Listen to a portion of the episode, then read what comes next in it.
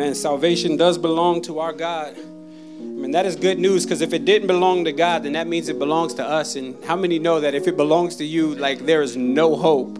Only people that know them can actually say that is true. But salvation does belong to our God. Well, it is time for the Word of God, and I'm excited that I get to sit and just hear the Word of God and be fed today. I do have a good dear friend that is up here to preach today. Him and I met in 2012. We actually did our church plant residencies together. He is the lead pastor, church planter at Restoration in Philadelphia. And our residencies, we did residencies at the same church, Epiphany Fellowship in Philadelphia. And we overlapped our residencies by a year. And so there was a year that we actually shared an office together. And I learned so much about him in that year. Number one, he cannot sing. And so if he gets up here and tries to sing, I just want y'all to boo him, just like literally boo him. I'm not even kidding. He's a good friend, but I learned so much from, when we talk about, what is DNA, our church here is serious about being in relationship, discipleship relationships, about accountability. And he is somebody that I personally am in DNA with, discipleship, accountability, and nurturing. And I can't tell you how many times I pick up the phone and call him just to wrestle through things that I'm wrestling with, or I can pick up the phone and call him and say, man, I just do not get this text.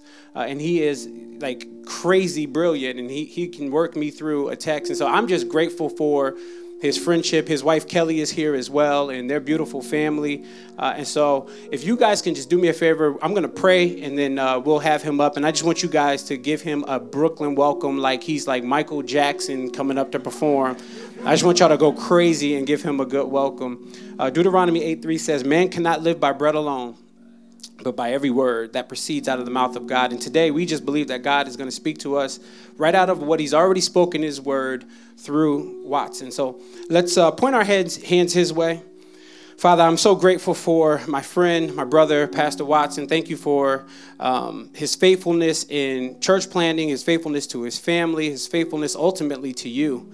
And he's a better husband because of you. He's a better pastor because of you. He's a better church planter because of you. And I just pray, Lord, that you would use him today in a mighty way. I pray that you would just give him clarity of thought and clarity of speech, and pray that he would speak only what is in the Word of God, and anything that's outside of that, he just completely leave out. And so we pray that you would use him. Holy Spirit, move on us. We need prayer as well. We're not just praying for him, but in order to hear your word, we need you to rest on our hearts. Those that know you in this room, we pray that you would encourage our hearts and convict us. And those that do not know you, we're thankful that they are here. I pray that you would save them today, not tomorrow, not next week, but today through your gospel. It is in Christ's name and Christ's name alone we pray. Amen. Y'all give them a good welcome, y'all.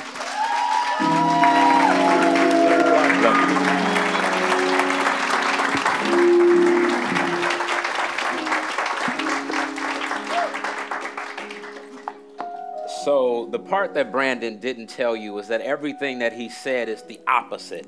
Brandon is actually the guy who disciples me. And, I call him for deep questions, and he's able to help me.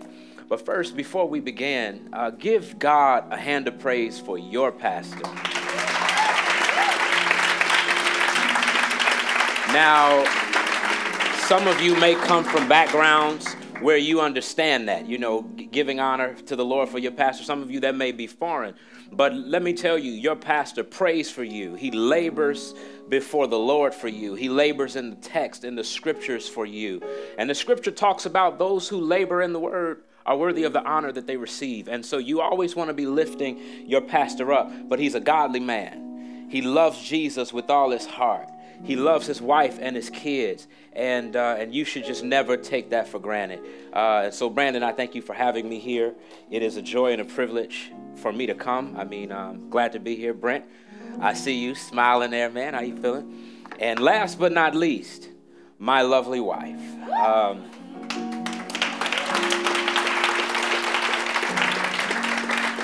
She hates when I put her on blast, so I ain't going to put her too far on blast, but that's my boo. And I'm glad that she loved me. We'll be married for 11 years. And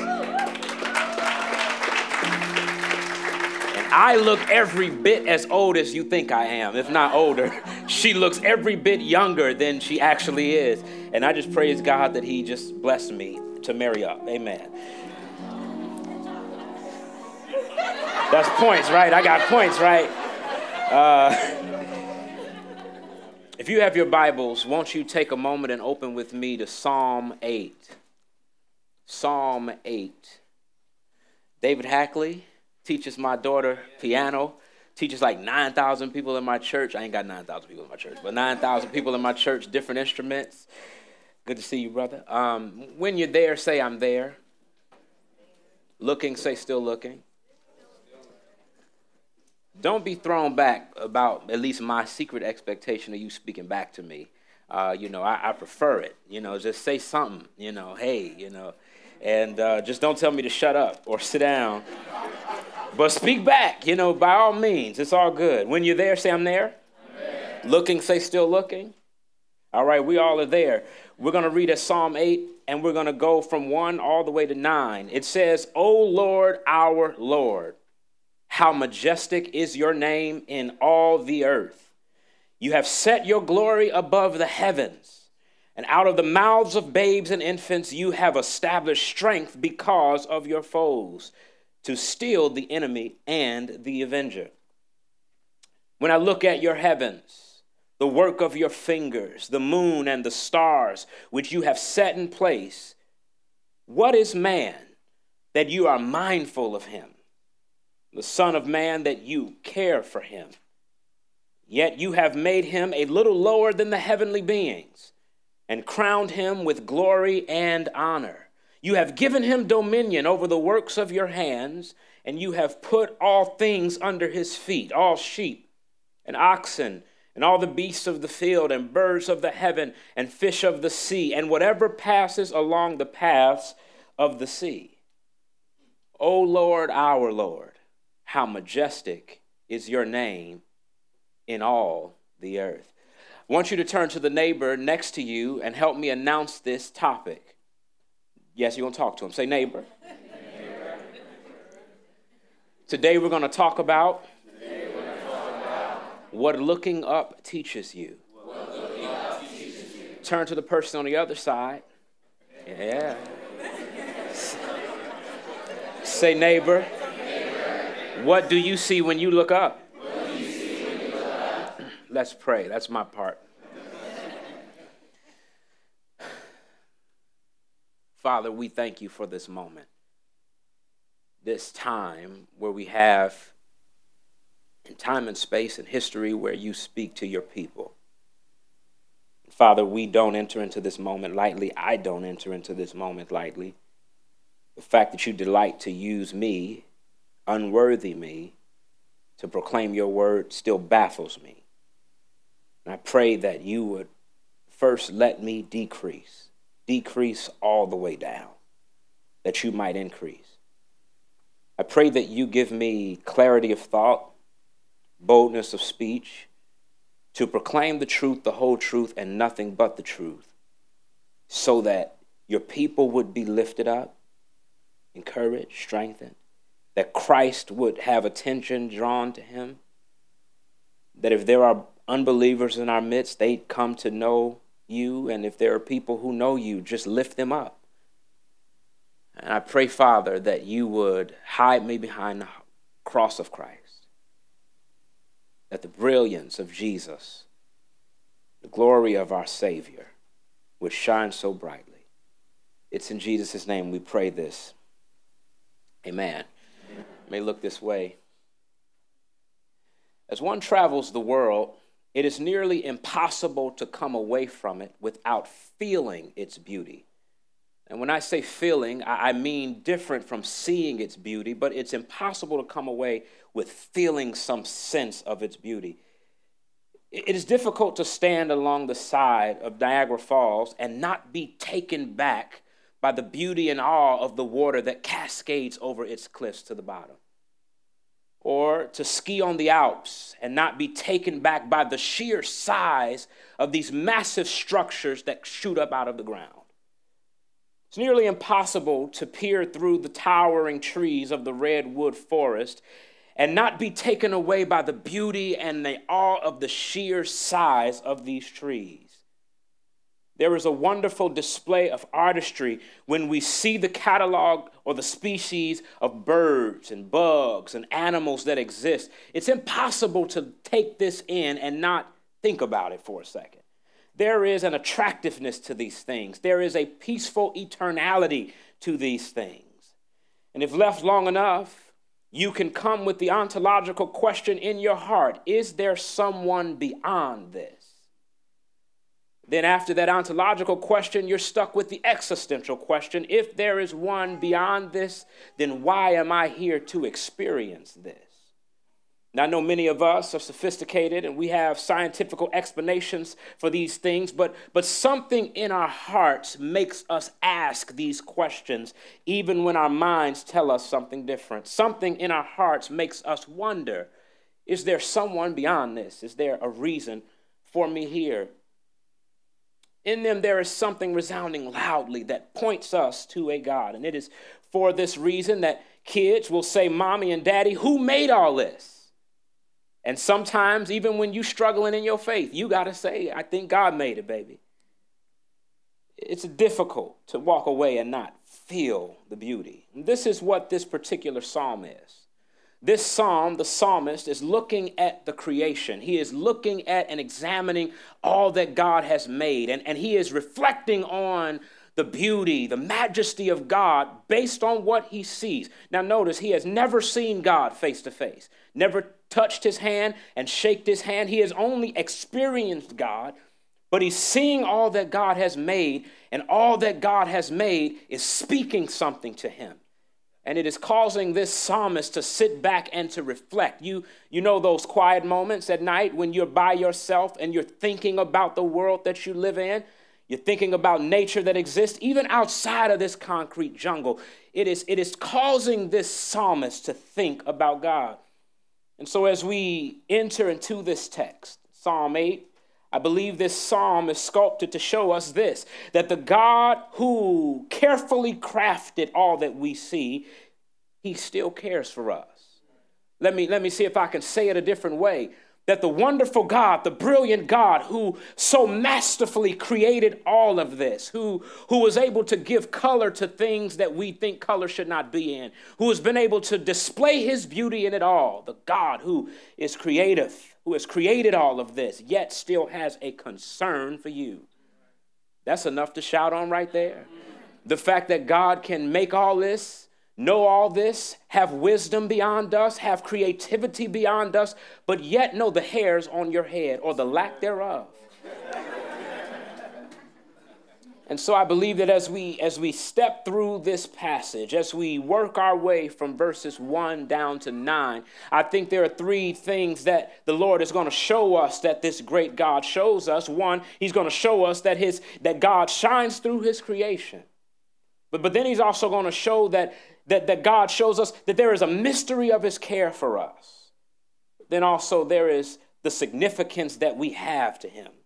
As we begin in verse 1, we see that the psalmist, David, begins to say, O Lord, our Lord. If you're looking at your Bible, you probably notice that the first Lord is all caps. Somebody may have wondered, why is that all caps? You'd have to understand the ancient Near Eastern Jewish mind as he reads and writes this. He's looking at this name, Lord, which we see, and he's understanding the name that was given to his people to call God Yahweh. It is the name that says, I am what I am, or I will be what I will be. It is a name that says God is too massive, too great to be summed up in a simple statement. That it is, he doesn't even have a name. There is no one there to even name him, to give him a name, but we'll just describe him by what he is. That he is the God who was there yesterday, the God who is here today, and the God who will always be. He is what he is, and he will be what he be. He says, this is Yahweh, the God who is massive, the God who sits high on the throne, that no one sits over him. And sometimes in the church, we have to be reminded of the transcendence of God. And sometimes in the name of making him our personal God, which he is, we sometimes can forget how massive he is. And our lives sometimes can line up as if God ain't serious. as if God is not the strong one, the powerful one, the one who cannot be summed up in a statement, the God who was brilliant enough to know all about you before there was a you, that God. He says, this is the God that I'm calling Yahweh. Sometimes you got to remember when you bow your knees before the Lord, when you approach him in song, that the only reason why you have right to stand there because someone has given you that right, because he is a God that is too big and too holy to even be approached by us without someone vouching. We'll get there in a second. He says this, Yahweh, who is Lord, but he is our Lord. While he sits high, as the old folk would say, and looks low, some of y'all knew where I was going with that. While he sits high and looks low, he is yet still our Lord. O Lord, our Lord. You got to see the beauty in that. O Lord, who sits high, but yet still looks at me. O Lord, who sits high and sees all and hears the prayers of millions at one time, is still my Lord to hear my prayers at a given moment. The Lord who cannot be confused by too many messages coming in at once is able to decipher your call for help. Oh, Lord, my Lord. There is a sense where you have to be reminded that although God is big, although God is great, if you've come to him through Jesus Christ, he is still your personal Lord, which means that although he might know the person next to you, knows their issues, he is intimately concerned and knows about yours as well. The psalmist says, O Lord, my Lord, O Lord, our Lord, how majestic is your name in all the earth. We look at name here, we sometimes don't understand what this means because in our culture, we give very little weight to name. We just name kids because it's cute. We see a baby and say, you look like a Brent. I'm picking on you because you're on the front row and I'm going to call you Brent. We see a baby and says, you look like a Jennifer. I'm going to call you Jennifer. Or for my black folk in the room, you take it back to the 90s. And, you know, we went through a period where we got massively creative with some names.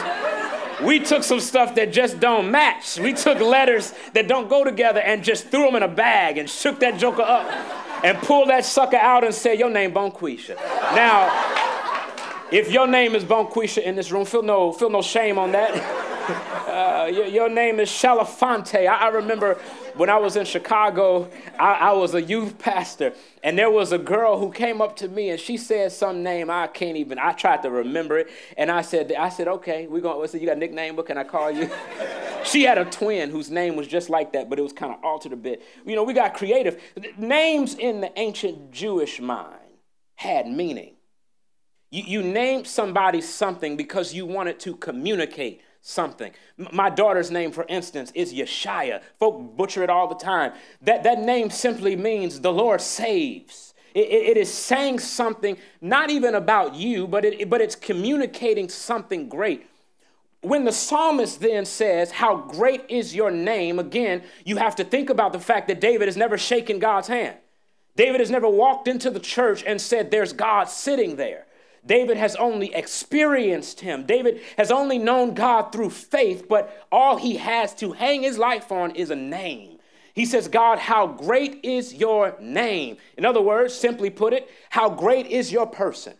Your reputation is wrapped up in your name. How great are you, God? He says, God, our Lord, how great are you? There is no one in the world who can match you. Let me pause and put a parenthetical there. There are people and things that we search for in our lives that we think can fulfill us in ways that only the unmatchable God can fulfill us. There is nothing that can match him is what the psalmist is saying. How great is your name in all the earth. He says, you have set your glory above the heavens. He says, you look high and you see these massive clouds that look small to you until you get on a plane and hit one of them. You ever noticed on an airplane that when you hit a cloud, you feel it? It's not just like, oh, we just going through mist. You hit a cloud, the plane kind of jerks. You see these massive things and you see the sky that is spread as far as the east is from the west, as far as the north is from the south. The psalmist is saying, you have set your glory even above that. He's saying, I look out and I see that although this sky is massive, what he's trying to say is that someone bigger sits outside of this. That there is nothing like the beauty of a sunset. When the lithium sun hits you, even scientists talk about this, it has the ability to lower your anxiety. That you can stare at the sun when it's going down and it brings a sense of calm when you see it. Now, I know some of y'all probably ain't seen the sun in a minute. Probably haven't seen the sun rise or set because stuff seems to block your view. But only when you go to the country and you sit back on your deck and you look out as you see the sun go down and it shows a beautiful light that you can't even put a crayon to, and it calms you down and gives you a sense of peace. He says, God, you've caused your glory to be set above that. In other words, these clouds, this sun that goes up and goes down shouts something about you. It says something about your beauty. It says something about your brilliance. It says something about your eternality. Think about it. The sun is going to rise and fall even over your drama. Your drama may come one day and go the next, but the sun will rise and go down. Tomorrow you will get up and, Lord willing, the sun will rise and go down. It was there before you were born, and it'll be there after you. This is what creation says. Although your stuff might be a bit much, although it seems to bear you down, there is a God who sits timelessly above all of that. Oh God, my God, how great are you? He goes deeper into verse 2. And says that while on one hand, creation screams about God, look at who he says screams about him now. He says, out of the mouth of babies and infants, you have established strength. You can miss the poetry here. You can read this and see this literally in some sense. Babies do have a bit of girth when they scream. There is something about the shriek of a child's cry that can drive you insane. Don't act like it. I'm talking to myself. The only time a child don't really drive you insane is when it's your child. But even then, the Lord gives you grace for a few moments, and then you fight the urge from just slamming your head through a wall when they're screaming. Because, so this is not what the psalmist is meaning in terms of their strength in the voice of a child screaming. But in the ancient Near East, the children were the most insignificant people in society. This is very different from today, where you have a baby and there are entire markets created for your child. You spend an unseen amount of money for a wasted crib that they're going to sleep in for maybe a year or two. Or let's not even talk about the crib, because you can convert that to a bed. Let's talk about the little co-sleeper. I remember when we had our 3 kids. I got 3. And we had a little co-sleeper. This thing is only meant to last for 6 months. Because the baby just gets too big, you can't fit in it, but it's $150. You have baby showers, and people spend all kinds of money. You decorate rooms and put paintings up because this is for your baby. And before you knew it, you've spent $1,000 on somebody who ain't even here yet. In the ancient Near East, babies had very little significance. They sat on the lowest part of the totem pole in society, mostly because they could not provide for themselves. The largest, poorest class, and truthfully, even in America today, were kids, those who could not get jobs, those who could not work on their own. So kids had very little significance. Some of y'all even understand that. When you were a kid and you would go into a room and the grown folks was talking, you couldn't even speak. Grown folks spoke and you shut up. You were seen and not heard. Now, you still had some significance, but maybe you're getting the picture that in the psalmist's mind, the child, the infant, the children had no importance. But yet David is saying it is from their mouths that they have been given strength. They proclaim something about you. That there is something that the psalmist is saying, that God majors in using insignificance to proclaim greatness. There are people sitting here right now who are struggling with whether or not God can use you. God, you must not know about my weakness. You must not know about my struggles. You must not know about where I've been. You must not know about the promises that I've broken. You must not know who I am, that I don't want the church to see who I am. God, could you possibly have a way to even use me? But we serve a God, our Lord, who is able to use that which is insignificant. Let me show you some proof. Come here, Moses. I can see when God calls Moses and says, Moses, I want you to proclaim freedom for my people. Moses says, but I got a stuttering problem. Something about when I stand before people, I can't even get my sentence out. How are you going to use me to speak? And God equips Moses through his brother to set the people free. Come here, David. As God calls David to be the king, you can see as Samuel walks into David's room and says, who is this king gonna be? And you can see as the first brother of David comes in and Samuel says, that looks like a king. And God says, no, not him. He looks like he wants to be king. It's not gonna be this one. You can see as the next brother comes in and Samuel says, yeah, that's the king right there. And God says, no, not him. And you can see as he goes from brother to brother until he meets a boy out there keeping the sheep. You don't understand how messed up that is. That means David smelled like crap as he sat there and picked poop off of the sheep's back. And God says, that's my king. God is able to take people who are deemed insignificant, people who feel like they aren't articulate, they don't have nothing to give, nothing to contribute, and God is able to use the insignificant to claim greatness about him. Why? Because those who know they are insignificant or feel insignificant ain't gonna steal his glory. Those who know they ain't come to the table with a lot, those who know they ain't studied enough, they ain't lived right enough, that God is gonna say, that's who I can use because they ain't gonna feel like I owed them a thing. God is able to take the insignificant. Now, if you see even in verse 1, as God is causing two ideas to converge upon something. He's saying that on one hand, this creation speaks, but on the other hand, this no group of people speak. Why? He says in verse 2, you've established strength because of your foes. Your enemies, God, those who are opposed to you. He says to still your enemy and your avenger.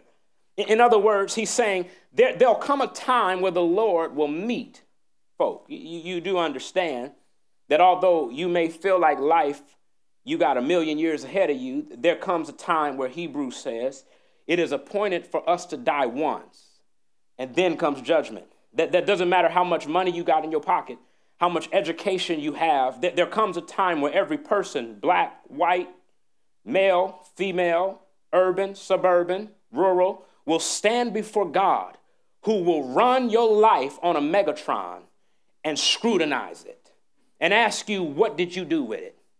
Gonna ask you, what did you do with the Jesus who was proclaimed? This is what he's saying. Creation shouted, but then those who were insignificant shouted.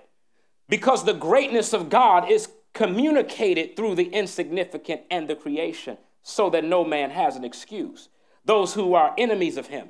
Now that's PC, that's not PC. It's not politically correct to say anybody is ever an enemy of God. What is the enemy of God? This ain't the folk who just say, I ain't going to church. This is all of us apart from Jesus. This is every last one of us who were born with the proclivity and the inclination towards sin. This is all of us who were born to do what we want to do and not what God wants. Those who were born with a bent to say, I live my life for me and no one else. Those of us who were born, all of us from the front of the church to the sides of the church, were born with a bent towards sin. You couldn't change it yourself. As Lady Gaga said, you were born this way, where we live our lives solely for us, and our sin puts us in hostility with God. And the psalmist is saying that creation shouts about that. The beautiful skies and the insignificant people. But then we go on further in the second point.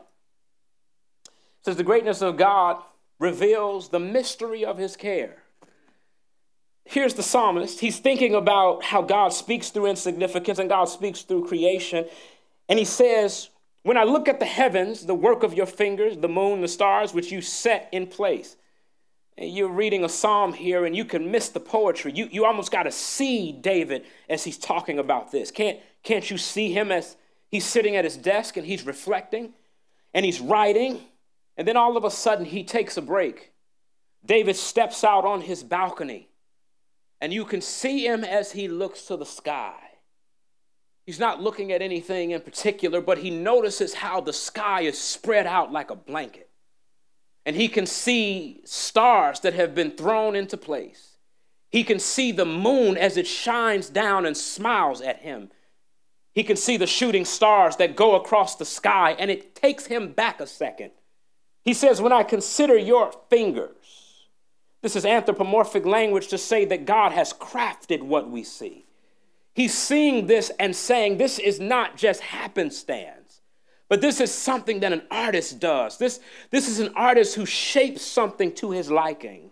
This is an artist who paints the sky to her liking. He's saying, when I look at this, I'm taken aback. The next question he poses, what is man? Don't think he's being a sexist here. He's literally saying, what is humankind? What is man and woman that you are mindful of him or her? He says, I look at all of this and I say, you have brilliantly created this wonderful canopy. What is it that you care about me? David sees the greatness of God through his creation and is quickly taken to the point of saying, I don't deserve it.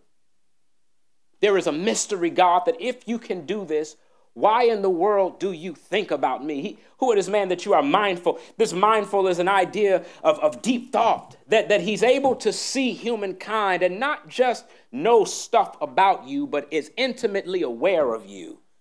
That God can create this, but know your problems. God can paint the sky, but know your issues. God can throw the stars where they are, but know your pain. God can place the moon where it is and the sun where it is, but know your hang-ups. That God can do all of this, can bring you to a place of saying, but why do you care for me? Let me take you down your street just a little bit longer. Some of you know yourself. Some of you know the real you of yourself. You got your church look.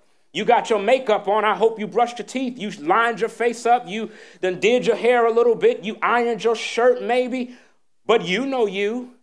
You know exactly who you are. You know the part of you that you don't want no one to ever see. You know the part of you that you never tell anybody. Even when you tell people what God has done for you, you never tell them about you. You never talk about the part of you that you are ashamed to even face yourself. And yet God, who has made it all, is mindfully knowledgeable of who you are. He says, who is man? Who is womankind? That you are mindful, that you even care for us. That although he has sculpted this, he has a profound, deep care for you. Even when you feel careless, even when you feel like no one can care for you, there is a God watching who cares for you, who sees you when you wonder how you're going to pay your bills. There is a God who cares for you, who sees your tears when they fall off your face. There is a God who is mindful of you. When your heart breaks and no one can mend it, there is a God who sees it and yearns and desires to mend it. The God who is able to make it all is mindful of us. There is a sense that even before we utter a prayer, even before we say, God, help me, God knows your situation. There is a God who is mindful of us. He is taken aback for a second. To say this creation is massive, there is a mystery about your care that I have not quite figured out. Who is it that you're mindful of us? He says this in verse 5. You have made him a little lower than the heavenly beings. He's now bumping into our third point, which is how this great God shows us our significance to him. He says, you're mindful of us. Who are we that you're mindful of? But then you have made him a little lower than the heavenly beings. The heavenly beings being angels. You have made humans a little bit lower than them. And you have crowned him or her with glory and honor. This is dealing with humanity. And it is saying that God has done something different with you than he's done with your animals. That although you love your pet, although your dog, who no one else likes, you will die for him or her. Although your cat that your housemates and your guests wish you would get rid of, you love it, and God cares about it too, but there is something unique about you. He says, you have crowned humans with glory. You have, in one sense, as Genesis would say, given us your image.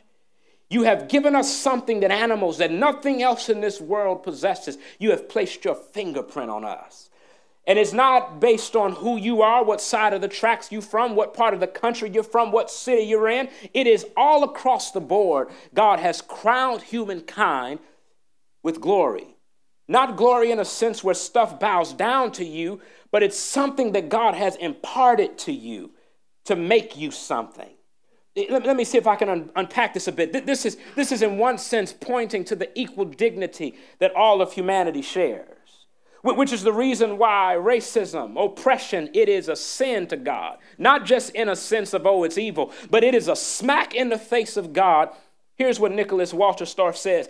To inflict injury on a fellow human being is to wound God himself. Why? Because God has placed humankind who have his image. He has placed his crown on them. And so when you look at somebody who may be different from you and you turn your nose up, it is turning your nose up at God. Some of y'all may say, well, I'm past that. I'm post that. Let's talk about the friends you got that you don't really like. Let's talk about the family members you can't stand. Let's talk about your neighbor who you treat like crap. Let's talk about your coworker who you rather not deal with. This is what he's saying, that all people have been given something by God and has been crowned by with his glory.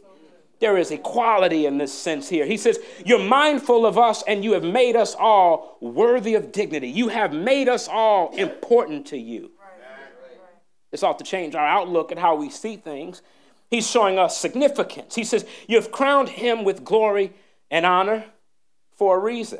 Verse 6, you have given him and her dominion over the works of your hands. Now, let me pause there for a second. It's nothing like taking the time to create something. How many creatives do we have in the room? People who just create stuff. You just make stuff from nothing. You just, paint stuff, design stuff. When you design what you design, be it whatever it is, are you going to put someone else's name on it? I mean, you might be altruistic as the day is long, but you ain't going to put someone else's name on something you labored for. You visionized it.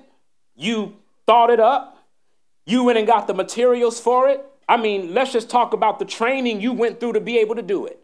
You're not going to say, okay, I'm going to make this and just, unless you're going to pay money for it, I'm just going to give it to you. This is in essence what the psalmist is saying.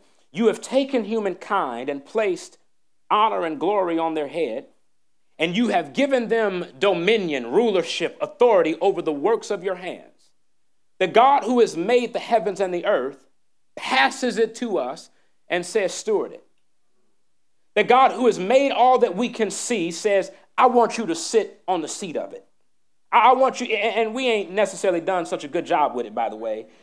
We have really squandered it and cost crap and all that stuff. But nonetheless, he says, I just want you to take it and roll with it.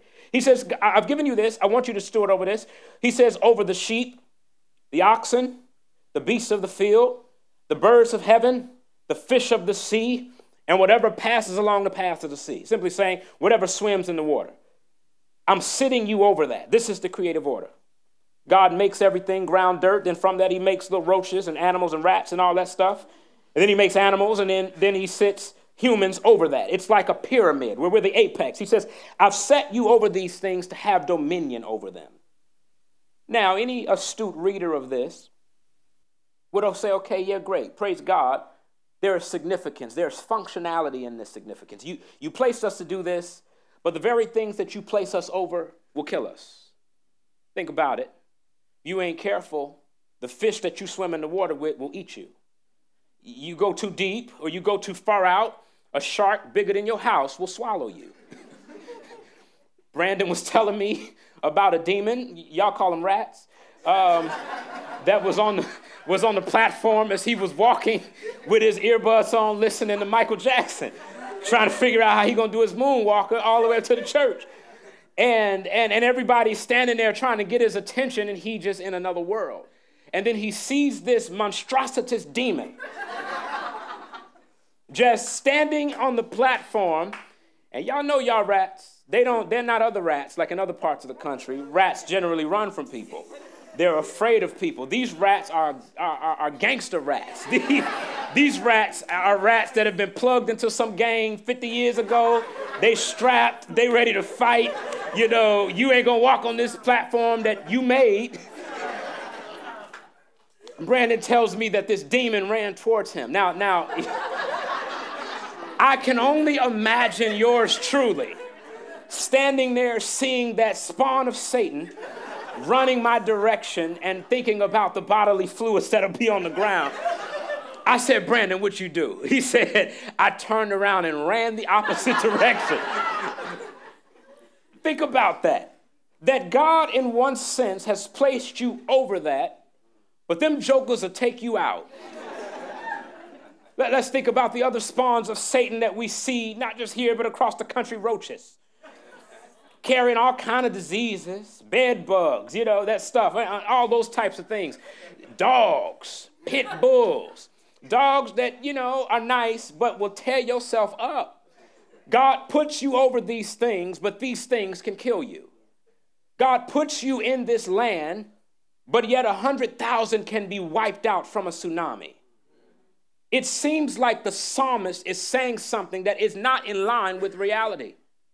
God, how is it that you've given us dominion over this, but we ain't got the power to actually change nothing? Apart from running from a rat or spraying some Raid on some roaches or calling exterminators or getting away from a pit bull, God, these things can take us out. There is a reason for this, because although this psalm is speaking about an ideal, it is Christological in nature. Don't get lost on the terminology. It simply means it is pointing beyond that in which it speaks. It is pointing beyond the humans that are hearing this psalmist and pointing to someone greater. It is saying that the world that we live in is in hostility with itself. That although God has placed you in it to love it, to run it, to rule it, to steward it in a right way, it can take you out because something here ain't right. Creation is intended to show you its beauty about God, but it's intended to make you cry out to him because something here is awry.